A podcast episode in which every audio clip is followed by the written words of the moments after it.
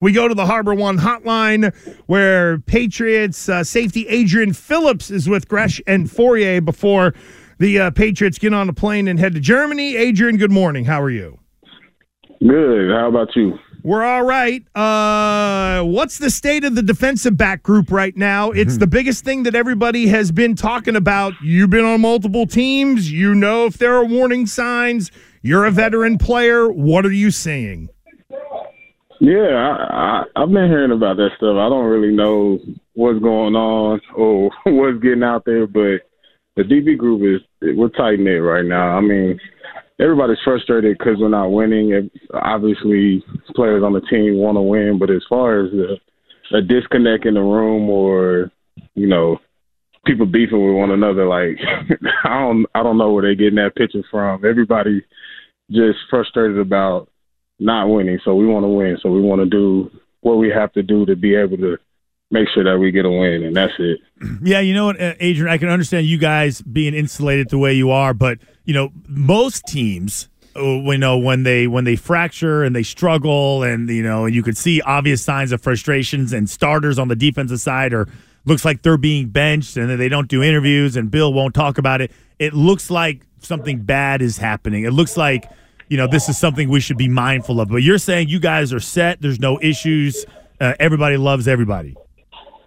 Yeah, I mean the stuff with the interviews and and all that, you know, what happened with them and Bill, like that's above that's above my pay grade. That's above our pay grade. So we don't really we don't really know anything about that. So that's just you know that's that's their personal that's their personal issue or whatever that they got going on. But as far as like everybody coming into in, coming into the room and talking with one another, still joking around, still you know rocking with one another, like we doing all that. You know the the stuff that happens outside our room, you know they they handle that. That's their conversation. That's their thing. But as far as us being together, like when I got asked about that earlier today, I was surprised because you know that's not the state of our DB room at all. I could see how some people think it would look like that, but that ain't it. Well, I'll tell you what it is, Adrian, too, is that some of the social media posts, reactions, especially with some of the younger players, that's kind of the way that they see either get frustrations out, send a message, or whatever. And I do think there are people kind of reading into that. Have you, as a veteran, sort of talked to some of the younger guys about social media and maybe how some things can get taken out of context, even if you didn't intend it to?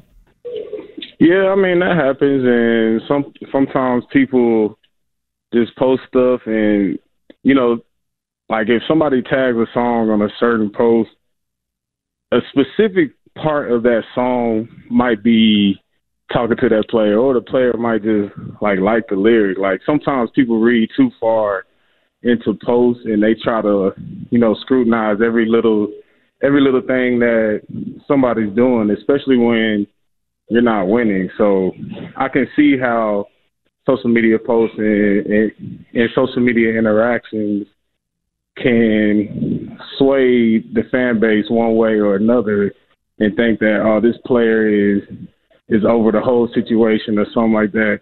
Sometimes some of the some of the stuff people say on social media is just funny. Like you know, you got to give them that. So if if a player ends up responding to somebody or, or liking a general tweet just because that was a that was a funny post and nothing more, nothing less. But you know, we do talk to one another about making sure that we limit our social media interactions and just knowing that anything that we do say will be taken to the full construct of like any place that it can go. Yeah. So we're talking to Adrian Phillips, getting ready to pack those lederhosen and get on that plane to Germany.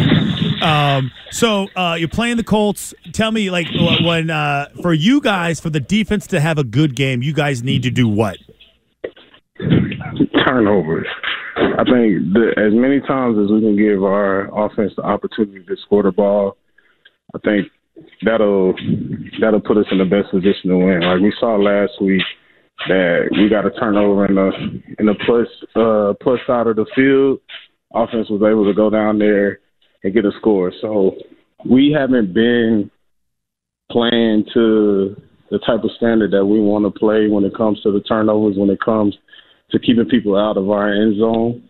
And we know that we got to step up with that, but we know that if we give the offense the ball, they're going to have better chances to score. So that's that's all that we're thinking about, is getting turnovers and keeping them out the end zone. Uh, Adrian, uh, your Texas Longhorns won in overtime against K State, little hairier than it needed to be. And then it's uh, TCU, Iowa State, Texas Tech. Y'all going to the Big 12 title game, friend. Man, we, if we do what we're supposed to do, if we if we go out there and freaking dominate like we're supposed to dominate, then we're gonna be in the Big Twelve title game, and and I think that if we win that, we'll be in the the playoffs. The Kansas State game was it was scary because we were up twenty and ended up letting them come back, so that was that was frustrating. But you know, sometimes that's how the that's how the game goes. But great teams find a way to win. Hey, real quickly, because in that game, like so, as a defensive player, when a when an offense decides, hey, you know what, forget it, we're not going to kick the extra point, we're going to go for two and end it right now. Do you guys, as a defense, would you feel like you know disrespected, or would you feel like challenged? What's the emotion based on that situation or a similar situation like that?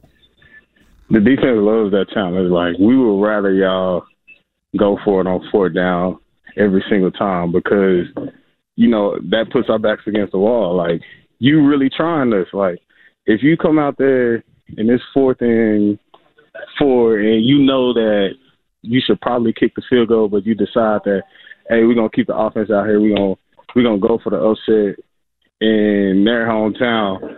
Like that's a slap in our face. So we want that, and them boys turned up.